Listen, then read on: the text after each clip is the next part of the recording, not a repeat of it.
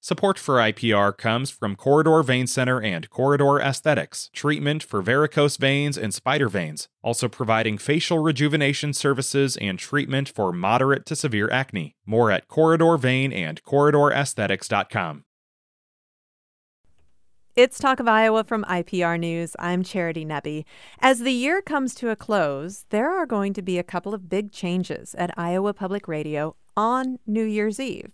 Bob Dorr has been a beloved voice on the air for 50 years. He'll be producing his final episode of Backtracks on New Year's Eve, and that day will also be Julie Englander's final day on the air. I'll talk with Bob later in the hour. Julie is here with me now. In recent years, she's been the local host of Weekend Edition Saturday and Sunday on IPR, but she has done so many things on the air over a career in Iowa Public Radio that has spanned five decades. Most famously, she was the host of Live from Prairie Lights for 18 years, beginning in 1990. We'll hear some excerpts from some of the most memorable episodes, including David Sedaris later on. But we're going to talk right now. Julie, welcome. Hello, Charity. It is wonderful to have you here, and we're going to go back to the beginning. Uh, you grew up in Ann Arbor, Michigan. How did you make it to Iowa? Well, it was um, kind of uh, interesting. I guess uh, I was looking for a place to go to school, and I went to the Ann Arbor Public Library and I looked in the book and I saw uh, University of Iowa, and uh, that looked interesting to me for some reason. I liked the motto uh, of Iowa, and um, I just decided to to come and take a look, and I saw the Iowa River, and I was just smitten. Nice. The the motto of the state of Iowa. Yeah, a place to grow. Well, no, not that one. It's our our our um, our pri- our uh, values. I can't remember it right off the hat.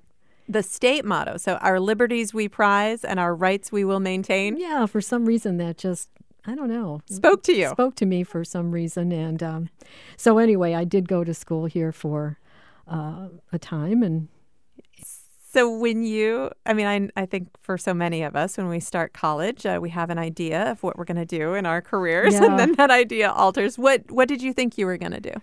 Um, I thought maybe I would be in the arts somehow, maybe in theater or doing something like that. Um, I was in Boston for a while, and then I came to Iowa and um, walked into a um, a radio station while I was waiting for a friend, a public, uh, a commercial station actually down in Washington, Iowa. And I walked in there and uh, thought, mm, this, maybe this is something I could do. Huh. And they hired me um, to do a, uh, a at one of those six to midnight shifts, you know. Super fun. Yeah.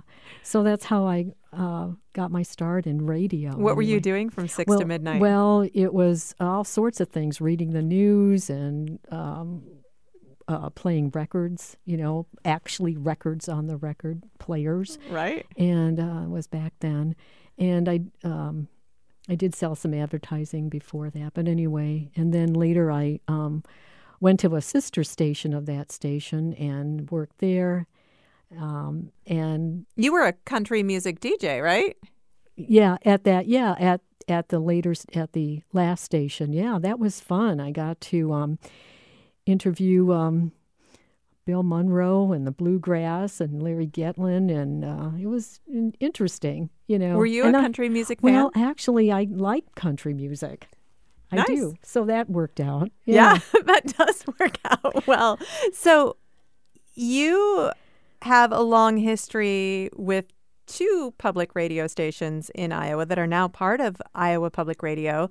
What drew you to public radio? You started at, at KUNI, right? Right. Yes. Um, I saw a ad in the paper for that position. I applied and I got it. Um, and I thought that was um, going to be an, an interesting experience, which it was. And I was able to, I learned a, a lot about everything in public radio there, I guess. Um, what was your role news. mostly? Um, I, w- I was on the air doing morning edition. I probably did other sh- another shift there too. And I did news um, news stories, feature All stories. right, so host and reporter position yeah, there. yeah, And then you moved to Iowa City and WSUI right. in 1988. 1988, I came here and been here apparently ever since. since We're so glad.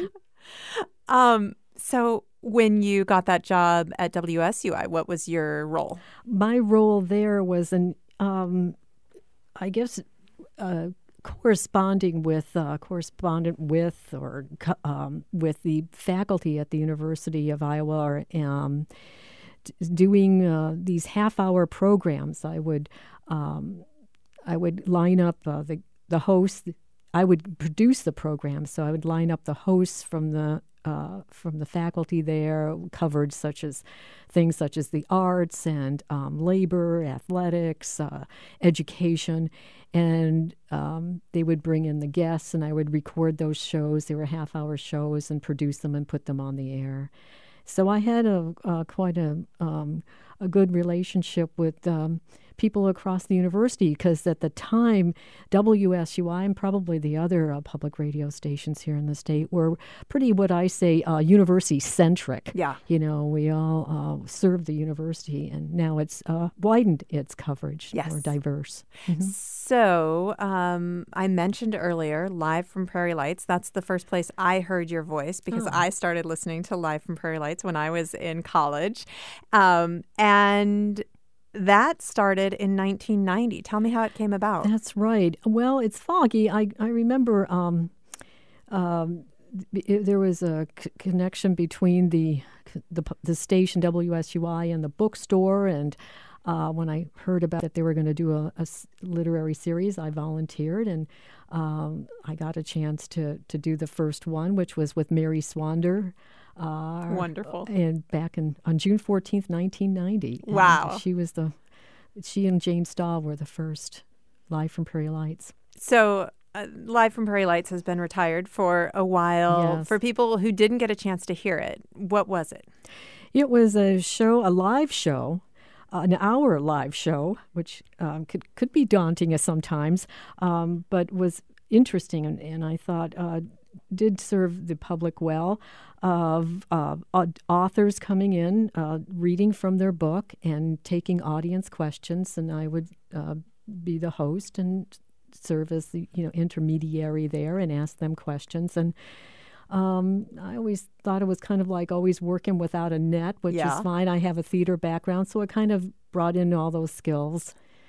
And it was live And on it was air. live on the air. So we're talking, and uh, that there was a connection between the bookstore and then uh, to the station here in Iowa City, and I would get my cues on a transistor radio. If you, and um, I would, you know, um, and the uh, the setup was very simple. It was just microphones and and so forth, and um, and yeah, and so we went on live, and everything you hear happened just like it did. So it was live on the air, but it there wasn't a regular schedule. It was just live whenever an author came to town. Well, um, we yeah, I mean, people knew that there was a schedule because the bookstore had a schedule. So, um, but basically, it could be from uh, one uh, time uh, a week to maybe four or five. So I was reading my all those books. Um, how did you do that, Julie? Well, I um, I learned to read very quickly, and I I still can. I mean, you know, now that, uh, but it was quite a training experience. I'm sure. I think I read a lot for Talk Yeah, of Iowa, but Yeah. Julie, you must have been reading 10 times as much as I was It- reading. It, was a load. It was a lot. Oh my goodness. Well, I, I want to make sure that we have time to play some of the clips from the show. And I think now would be the perfect time to introduce the first one. And this is you talking to Mike Farrell. And again, it's been a while, but Mike Farrell was a superstar. He was as famous as a person could be because he was BJ Honeycutt on MASH. That's right. Yeah, it was. It was really. This is the thing about the program. It, the best part was meeting authors from across the country and around the world and reading their work. And um, and so he was one of them that was brought in. He was on a book tour. So Wow. Was he one of the most famous? um, well, he was up there. I mean, it was nice to to meet him, and to, but he was very down to earth, and uh, as you could hear it. Yeah, you can his... definitely hear it. Let's uh, let's listen. Mike Farrell's our guest. Uh, Just Call Me Mike, A Journey to Actor and Activist is his new book. Um, you know, you mentioned MASH, and I just wanted to ask you, you tried out for MASH. It was like in a fog, you said, when you got it. yeah. What do you think they saw that you didn't see at the time in you? I have no idea what they saw. you know, I was, I was, the, the, the, the story you mentioned, uh, talking about the audition for the show, comes out of the fact that I'd been I'd, I'd done two years in a soap opera. I'd done plays. I'd worked in television. I'd been in two tele- star of two television series. I'd been under contract at a studio. I knew what I was doing in the business, but I had held this show in such high regard that when I was invited to come and meet them and consider and and initially just meet and talk, and then to meet and uh, do a screen test with Alan Alda, I was terrified. I was petrified because it was it was it was reaching for the gold ring, you know, and uh, or brass ring, whatever it is people reach for. uh, and I was suddenly beset with a case of nerves like I hadn't had in in years, uh, because there was this extraordinary possibility dancing in front of me. Um, so yeah, I went through that whole process in a fog, figured I'd done everything wrong, and uh, by the stroke of good luck, I am where I am today uh, because they said, okay, we want him.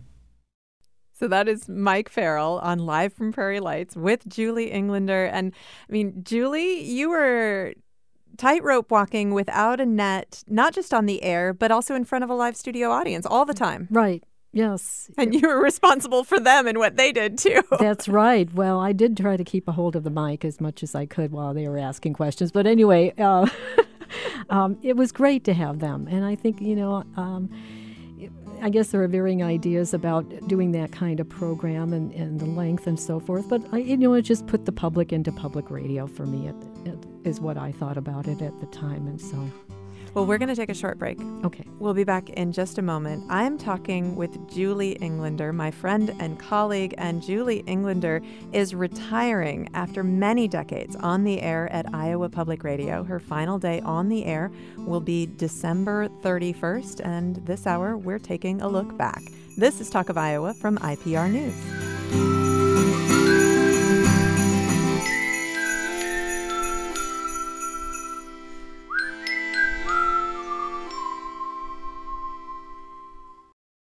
Support for this IPR podcast comes from Iowa Community Foundations, an initiative of the Iowa Council of Foundations, connecting donors to causes they care about. Details on the Endow Iowa Tax Credit Program at communityfoundations.org. This IPR podcast is supported by Cultivating Compassion, the Dr. Richard Deming Foundation, fostering causes that enrich the community, generate understanding, and cultivate compassion including Above and Beyond Cancer. It's Talk of Iowa from IPR News. I'm Charity Nebbe. There are a couple of big changes coming to Iowa Public Radio on New Year's Eve. In a few minutes, I will talk with Bob Dorr, who is producing his final episode of Backtracks on New Year's Eve this year. With me right now is Julie Englander, who most recently has been the local host of Weekend Edition Saturday and Sunday on IPR, but she has done so many things in her career at Iowa Public Radio. Most she was the host of Live from Prairie Lights for 18 years beginning in 1990. We're going to listen to a few more excerpts from that show. We're going to hear from Susan Sontag, from Sherman Alexie, from David Sedaris, and reminisce more with Julie as well. And Julie, in preparing for these shows, the if I recall correctly, the author read often for quite a long time. Yeah, so you had no idea how much time you were going to have to interview them, or was there a, a firm plan? There wasn't a firm plan. I, um, it, it, just you kind of had to um, feel it out, I guess. As, you know, sometimes we would say, "Oh, give us maybe 15, 20 minutes." If they went longer, we had all that time to play with. So, um, you know, it was uh, some people looked at it or thought it was like being read to, you know, at home or, you know, by the fireside or whatever. People like being read to. And then we had that, por- at least a portion of it to be uh, some questions. And then that changed later on. I, I got put in more questions later. But yeah, it was mainly uh, the author uh, giving their rendition of their work. And we already heard from Mike Farrell. I mentioned some of the other luminaries, but some of the biggest names of the day were coming through Prairie Lights, and the show was part of the draw for them. That's right. It really was, um, because there wasn't, I don't think, anything quite like it in the country at the time. Uh, people had, you know, uh, book readings, but nothing like on the radio live, a whole hour given to them. So that was unusual. Yeah, and and some really special things happened during that time. I, I want to play uh, an excerpt from your conversation with Susan Sontag, and it's one of those beautiful moments where you asked just the right thing. Let's listen. This book is um, seems to me about a lot about freedom. Uh, here. That's a wonderful thing to say. Uh, I never have thought of it that way, but it certainly is about questing. And I think of, of, of questing or, or considering uh, your life as a, as a project in which you try to surpass yourself. I, I consider that the highest form of freedom. I, I, I, had never thought to myself it is about freedom. And of course, but freedom can be a scary thing to get, to find, uh, to achieve. And I was wondering about your your quest in this, and then of course it comes out in the novel. This woman, um, but taking the step to go toward freedom is very scary. Well, I don't know how scary it is. Well, everything's scary. The truth is, I mean, waking up in the morning is scary. Uh, going to sleep is even scarier. Uh, yes. I, I don't I don't know if freedom is scary. I, I people say it is, but I'm not actually I'm not actually sure that that freedom is scary. I think being unsupported, uh, feeling completely alone, feeling that you can't, you aren't in any real dialogue with anyone, whether you really can speak from your heart. I think that's scary. That's that's worse than scary. But I think um, having a chance to to to uh, have an adventure or remake your life or do something different. I don't. I mean, everyone says that those things are scary, but I actually don't believe it. I think it's. I think what's being scary is is feeling really alone or uncompanioned. Uh, um, I don't. I don't think it's change that's scary. I think it's isolation. Um, that's that's scary and it's depressing. I, I, what I like about these characters, the main characters, that they all have some some project, you know, that they, they want to be better or different. Well, that doesn't mean they all succeed, of course, but uh, I like people with projects. That's Susan Sontag on Live from Prairie Lights talking with Julie Englander, who is my guest as we look back over her wonderful career at Iowa Public Radio. And a moment like that, that must have felt so good to, to get Susan Sontag to think about her work in a new way. It did, Charity, and um, I'll never forget it. I mean, yeah. because she really was one of the great minds of our writing world. So she was very kind, very, uh, I enjoyed talking with her.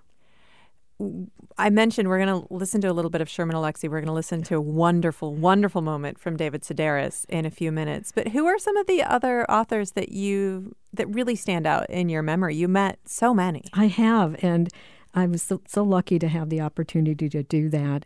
Um, there have been. Um, put me on the spot here so many i the thing i could mention is sometimes the authors didn't realize that they were supposed to be reading Oh. Yeah, there was a moment I remember with William Least Heat-Moon, who wrote Blue Highways, and he had a new book out. And this was taking place uh, in a uh, auditorium where there were quite a few people. And, you know, I told you I was listening for my cue on the radio, on the transistor that I had, and I usually uh, meet the author at some point or, you know, talk with them prior to the program, but this time it didn't work out that way. And he made it up to the top of the auditorium and I was walking up as I was hearing my cue to go on. I had about 60 seconds and I s- said hello to him and he said, What am I to do? And so within 60 seconds, I had explained to him the whole program. Oh my goodness. And um, that was interesting. He was very nice. Good. We did a whole hour uh, live, and You didn't have to hand him a copy of his book. I did- didn't, Okay. fortunately. But the, you know, just little things like that. There were surprising moments in the pro in the in the program. So Well, and you mentioned listening off that transistor radio. Um, the technical support that you had for the show was all University of Iowa students. students, yeah, it was. Uh, so it gave them a good opportunity to you- know to get into Right. And I'm sure you worked with a lot of wonderful students. I'm also sure that there were moments where students let you down a little bit. Well, they were all students, so let's put it that way. So yeah, I mean, but I was glad for the, for whatever help I, I could have. And were um, there times when you were totally on your own, though? There was, there were, there were times I was on my own. So I was setting up as well as doing the program. Oh, but it was all, you know, um, good, good fun, good Right. memories. Well, I want to play this Sherman Alexie clip. It's very funny. It is borderline not appropriate for radio, which is exactly what his goal was. Let's just listen. Julie called me up on the hotel this morning and said, Remember, this is radio, so no curse words. she sounds like that on the telephone, too, and you're thinking you're listening to the radio. No curse words. so, uh, it really makes me want to curse. I won't. Maybe I'll use euphemisms. So uh, I, I, I don't think there's a law against euphemisms. Uh, hi, uh, it's good to be here. Uh, I'm actually a little bit energized. I was home last week rather than this being like the ninth city in nine days or something. So I feel like I'm starting all over again. Uh, the tour started a few weeks ago. I flew from Seattle uh, through Detroit to Norfolk, and that's how you pronounce it. It, it is. I, I, I, uh, I, I, I, said Norfolk, and the people there kept correcting me. No, it's Norfolk. And uh, the high school has a cheer. Uh, we don't drink. We don't smoke. Norfolk.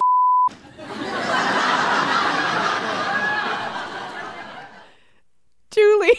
Yes, some authors were quite challenging. Oh my gosh, what was going through your mind while he was doing that? Well, Charity was live. There was not much I could do. I'm so sure there I, we I go. think my, my brain would have just been like a black hole. he had he had been on before. We had kind of a uh, fun relationship, Yeah. you know, as far as communicating. With Well, it was each fun other. to hear him tease you a little yes, bit. yes. it was delightful. I can I can just imagine. Um, yeah, that wow. Quite a moment. Yes. Um, and again, I don't want to run out of time to listen to David Sedaris. This has to be one of your most memorable moments. It was one of them, definitely. All right, so this is David Sedaris on Live from Prairie Lights. Any chance that you would sing to us tonight?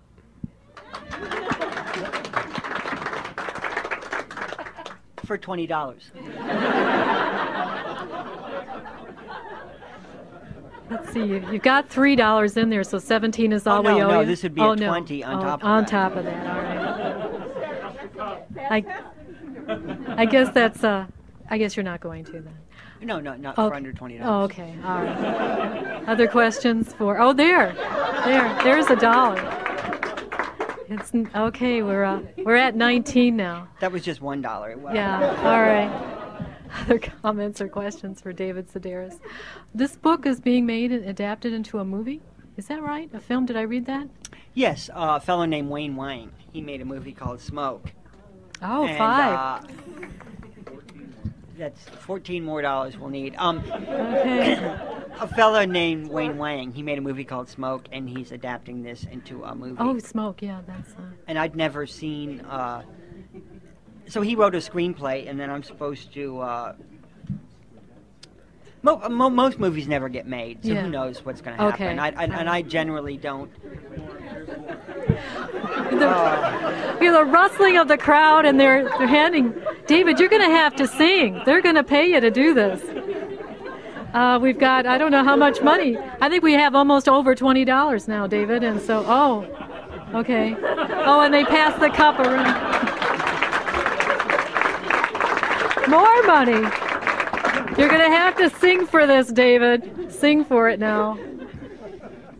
You're going, uh, okay, he's going to the, uh, All right. Normally, it song. takes a certain kind of microphone, so I will. Ah, no, you cannot do that, sir. I know. I, yes, I, I guess got you my could. money, so I will you got, do it. Okay, good. All right. People would ask me to do that, and I always just felt sort of. It's act. I just afterwards I would just feel so cheap in a way, but. but if you if you You ask people to give you twenty dollars, then you have to work really hard to feel It, cheaper it cheapens that. it more, right? Yeah. All right. My baloney has a first name. It's O S C A R. My baloney has a second name. It's M A Y E R. Oh, I love to eat it every day. And if you ask me why, I'll say that Oscar Mayer has a way with B O L O G N A.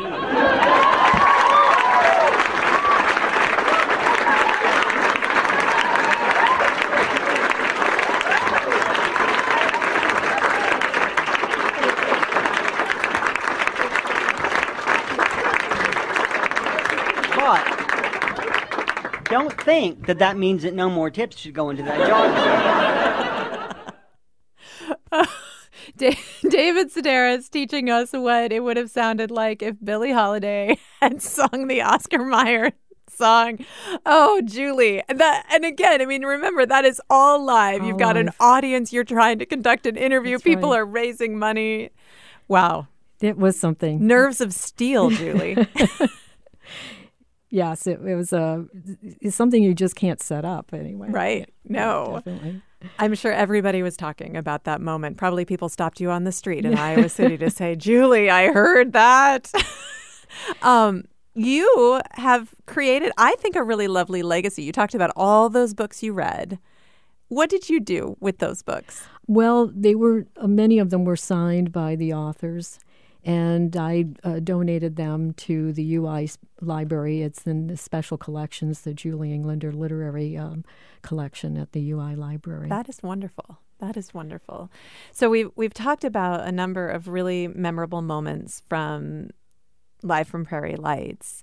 Are there any other moments? I mean, looking back on a very long career, that you want to take a moment to remember? Well, I did do news stories here, news features. I suppose one of the ones that I it's hard to forget is November 1st, 1991, when the shootings happened on campus. And we were in the, uh, located the station in the engineering building, which is near Jessup Hall over there, where he did go, uh, Gang Lu. Um, and we were on lockdown for a while. And then, of course, we had to cover the story. And so I remember it was a very, uh, it was a snowy day, uh, standing out in front of the uh, physics building where the shootings took place, where he uh, killed uh, some of the um, people in the uh, physics department. Uh, Dwight Nicholson was one who had been on one of the live the, on one of the half hour shows. I knew him. Miya S- uh, Rodolfo Sioson, young woman who did live, but was paralyzed, uh, and he killed uh, T. Anne Cleary as well as uh, many a few other people in the physics building. So it was quite a quite a day to cover that, along with my other colleagues at the time. Um, I covered uh, the AIDS quilt when it came here. uh, Um, uh, when I was doing the reporting there, um, as the quilt was up um, in the union, I recognized the name of a person I knew on the quilt. So that was, um, um, you know, um, a, a, something to be to be- to be. Uh, it was stunning at the time. I'm sure. And then the other, um, the, those half-hour programs I mentioned, uh, covering women's athletics and interviewing and learning from such women as Chris, Dr. Christine Grant, Bonnie Slatton, Peg Burke, and and others like Clara Olson, who was with the UI Labor Department, who also did a half-hour show. Dr. Jean Jew. And so many others who helped build a path for equality and justice. So, uh, those are some of the standouts, but Yeah. yeah, there was there were many. Well, Julie, it's been a pleasure for me to get to know you a little bit over the last Oh. 12 years and to get to work with you. And also, you have always been so kind in sharing information about the subjects that you are so knowledgeable about, such as Title IX, women's sports. Birding is also Birding, of- yes, that's what I'm going to be doing. a I love of. that. What do you think you'll miss about radio? Um, I'll miss um, the listeners. Actually, you know, having uh, talking to them. I just hope I'm, you know, remembered as an on-air companion that made listeners feel included and connected. Just a friendly and trusted voice. So I'll miss that. I think you will be. And other than birding, what does retirement hold for you? Oh, uh, well, that dog I was talking about, and also, um, I don't know, getting into some other uh, phases of life, maybe doing a bit of theater or see what happens, what opens up. We'll see. But I'm looking forward to it. Well, thank you for everything, and I just wish you all the best, Julie. Thank you so much, Charity. You do a wonderful job. It's nice being your colleague. Well, thank you. We will miss you around here. Thank you. I've been talking with Julie Englander. Her final day on the air at Iowa Public Radio will be December 31st as she takes her well earned retirement. Coming up in just a moment, I will talk with IPR's Bob Dorr. He is going to be producing his final episode of Backtracks, also on December 31st. We'll find out more in a moment. This is Talk of Iowa from IPR News. This IPR podcast is supported by Cultivating Compassion, the Dr. Richard Deming Foundation, fostering causes that enrich the community, generate understanding, and cultivate compassion, including above and beyond cancer. It's Talk of Iowa from IPR News. I'm Charity Nebbe. Bob Dorr started hosting Backtracks in 1985.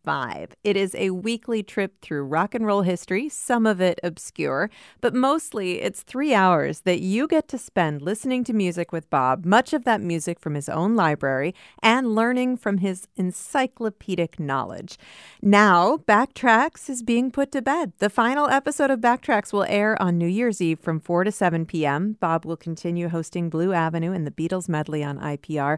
But with his 71st birthday just around the corner, he decided it was time to record his last Backtracks.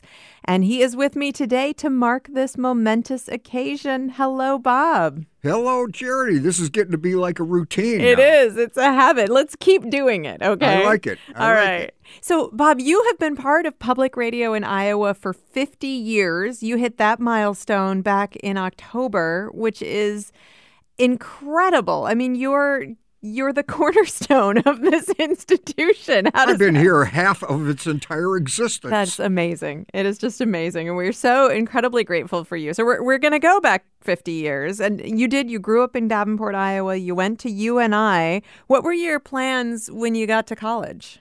Uh, well, I didn't have a whole lot of plans. You know, I uh, I was a star athlete in high school, and remember, well, you guys are way too young to remember the old uh, "I'm okay, you're okay" pop psychology book. But back in my day, that was the thing, and you needed to have some kind of identity and some kind of hook as to who you were, and high school athletics made it so that other people were telling me I was okay, I was okay. And then when that stopped, I went to college and didn't have that and um, saw an ad in the student newspaper about a college uh, student radio station, which was in the b- basement of Maucker Union.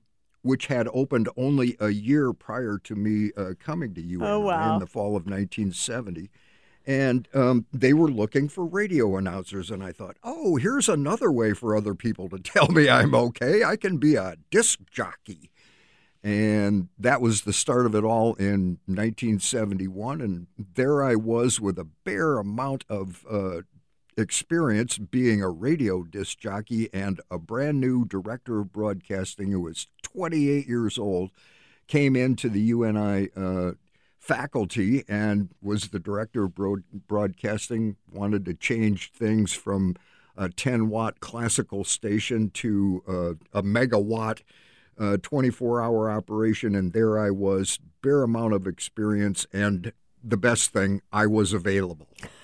So that was that was your leap to public broadcasting in Iowa. That was KHKE KUNI, right? That is correct. Well, it was KHKE at that time.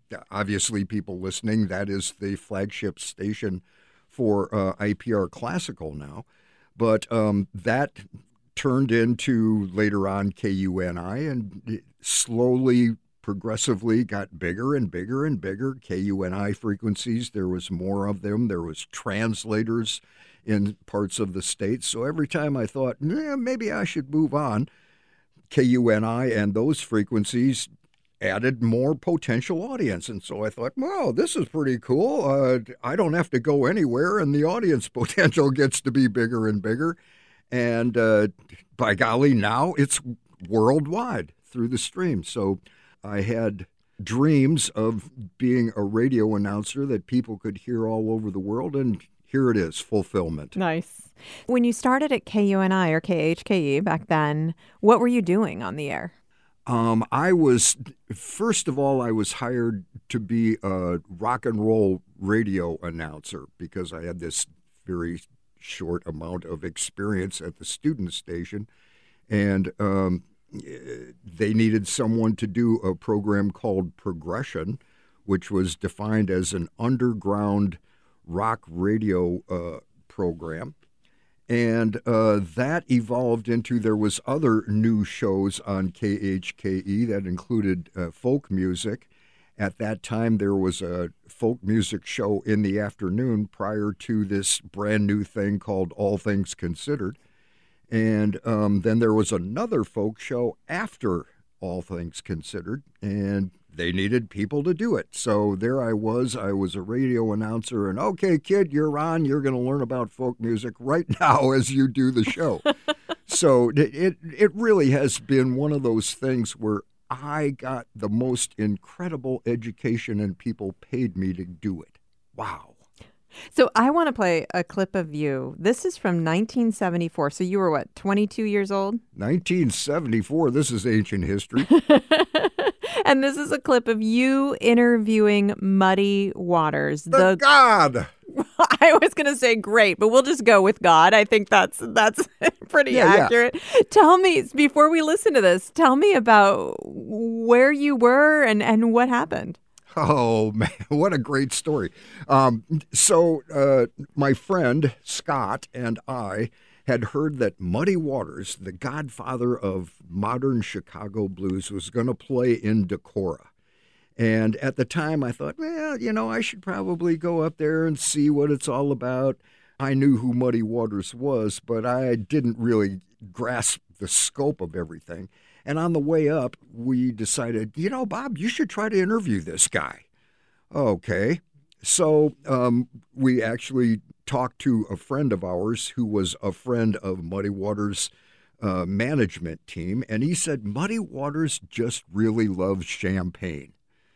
And so we got up there, we met uh, Muddy's road manager, and I said, Well, I, I, I really want to uh, interview Muddy Waters. I, I got a, a radio show, and uh, it would really be great. And the manager said, I think he looked at me and went, This young, naive kid doesn't know anything. And he, he just said, Well, Muddy Waters doesn't do those kind of interviews. And I said, But we have champagne.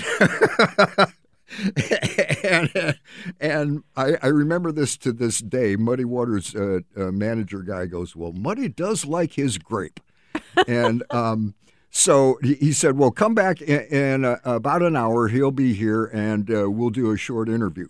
Okay, that's great. So I had an hour to go find some champagne, and uh, you know, for me at 22 years old in 1974, spending eight dollars on a bottle of champagne was like our king's ransom. Right, that was but, an investment. But we didn't want the cheap stuff for The Godfather, so uh, we bought this eight dollar uh, bottle of champagne. Went back to uh, Luther College. He played at Luther College in Decorah, and uh, all of a sudden, um, the guy said, "Okay, come on in," and there it was. It was the women's locker room, Luther College in Decorah, and here walks the godfather of modern Chicago blues. We uh, talked and drank cheap champagne out of styrofoam cups. I will remember that to the day I die. Oh, wow. Let's listen.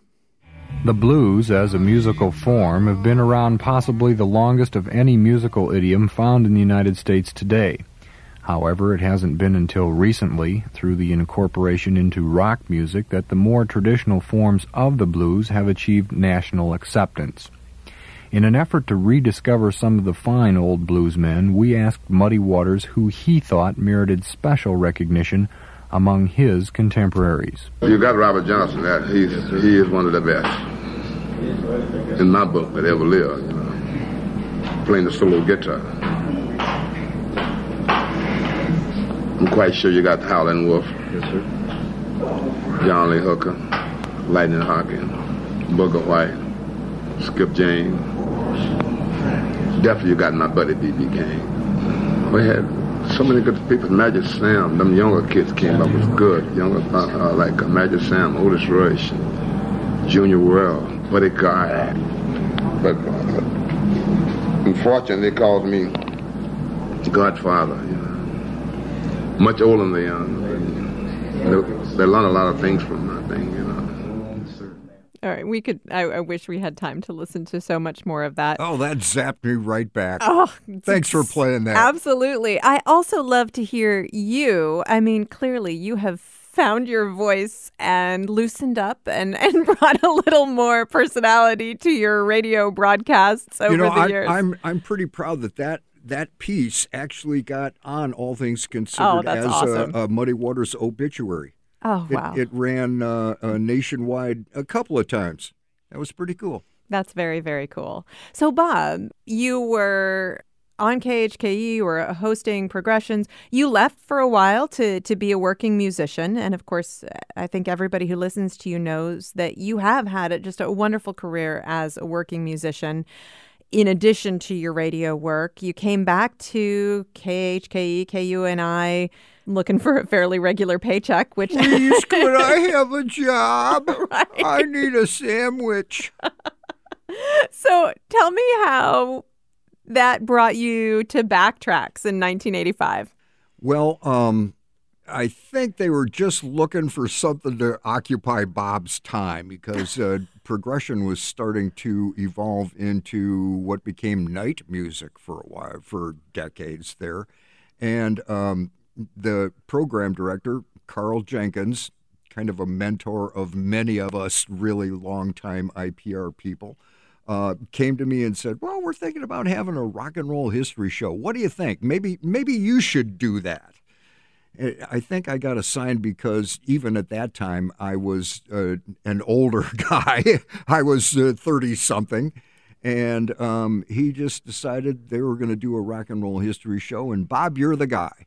And um, that was the start of the concept of backtracks, um, which was kind of an extension of a five minute piece that I had syndicated by IPR from the arts package at that time. So there was 80 some odd radio stations that got a five minute piece for me, uh, from me that kind of did, uh, did a retrospective in rock and roll history, and that was kind of an extension of that. But um, it, one of the most unusual things, and unusual to this day, is Carl and consequently Al Shares, the music director at KUNI at that time, and now IPR's music director. Um, they just, okay, Bob, give us a rock and roll history show. And never once did they tell me what I had to play and what I couldn't play. And that is just the most phenomenal thing. If you if you think about it, yeah. What what radio station in our nation or in the world gives some 30-year-old kid total freedom to play whatever he wants? Unbelievable. And to this day, and I just del- delivered the last backtrack show this morning, never have been dictated what to play. Total freedom. Unbelievable. Thank wow. you, IPR. So tell me how you think about the show. I mean, I, as a listener, I know how I think about the show, but I want to know what you think. How do you conceive it? Well, the show has obviously evolved as we've gone along. The first 20 some years, it was defined by rock and roll history in its golden era, 1955 through 1975. So you had a 20 year period there when we started. And uh, when we started, that was great. But after 20 years, it was kind of limiting. And so each year we have added now now it's defined by anything that's 25 years old or older. So every year since then we've been added added another year of potential uh, music to play. Uh, that and um, Backtracks has kind of evolved into some of these uh, specialty features that we've had long songs night or uh, listener picks day, or uh, guest DJ day, or comparison day, or all of these features.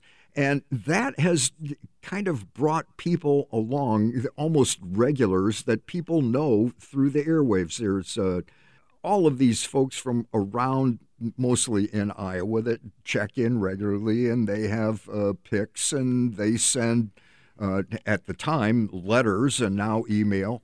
So it's uh, pretty much just uh, okay, Bob. Uh, if you don't have a feature, then it's just a potpourri of rock and roll history that's at least 25 years old. So that too is kind of freeing. And, uh, you know, I've done everything I can with backtracks maybe two or three times in that 37 years. So maybe it's time to get a younger person's perspective on rock and roll history. But I think I think what you've built is a unique experience for people and a community around backtracks. And thank you. That's probably the best um, compliment I could get. The listener is a very, very, very big part of the show. Whether they're uh, you know, producing the show or bringing uh, uh, particular things, the listener is a large percentage of the program. They're just not the uh, passive person who's hearing the show. They're they are actively part of the program. And, over 37 years, it's been so great to have so many people come in. Um, and uh, be part of the show. There's regulars, Little Susie, Queen of the Underground in Iowa City, um, there's just so many folks that have been regulars of the program that that is what I'm going to miss the most. The the music I can go out to the garage and listen to it any single time, but uh, having that camaraderie, that connection to the listener is what I'm really going to miss the most about that. Well, we are going to miss that so much too, Bob. And I'm just so grateful for your time I mean, 50 years at Iowa Public Radio and all of these years of backtracks. And Thank you. I can't wait to hear the last episode. Well, there's recently, in the last week or so, there's been some uh, very small talk about the possibility of a best of backtracks show. Mm. And um, I have a, a big archive. I hope IPR has some archives. I don't know if I would be involved in producing something like that or if IPR has a giant archive and they'll have uh, some people re uh, edit and uh, add new things to that show. But I, I, would be excited about being part of a best of backtracks thing. And obviously, all the research and the music and all of that would be finished so right. that you can just digitally just a whole lot easier. some stuff. so, yeah. Uh, let's start again. Another 37 years. Come on, Bob. I'm not too old for you. That okay? Here's a teaser. That that's one of the songs. When I decided that I was done with backtracks, I decided I needed to have Root Boy Slim be part of that show, and I decided that the the show or the song that we were going to get from Root Boy was "I'm Not Too Old for You." Well, that is exactly what we'll go out with then here today, Bob. Thank you for everything, Bob Dorr. Thank you very much. Iowa Public Radio's Bob Dorr. The final episode of Backtracks airs on New Year's Eve from 4 to 7 p.m. This is Talk of Iowa from IPR News. I'm Charity Nebbe. Wait a minute, pretty baby.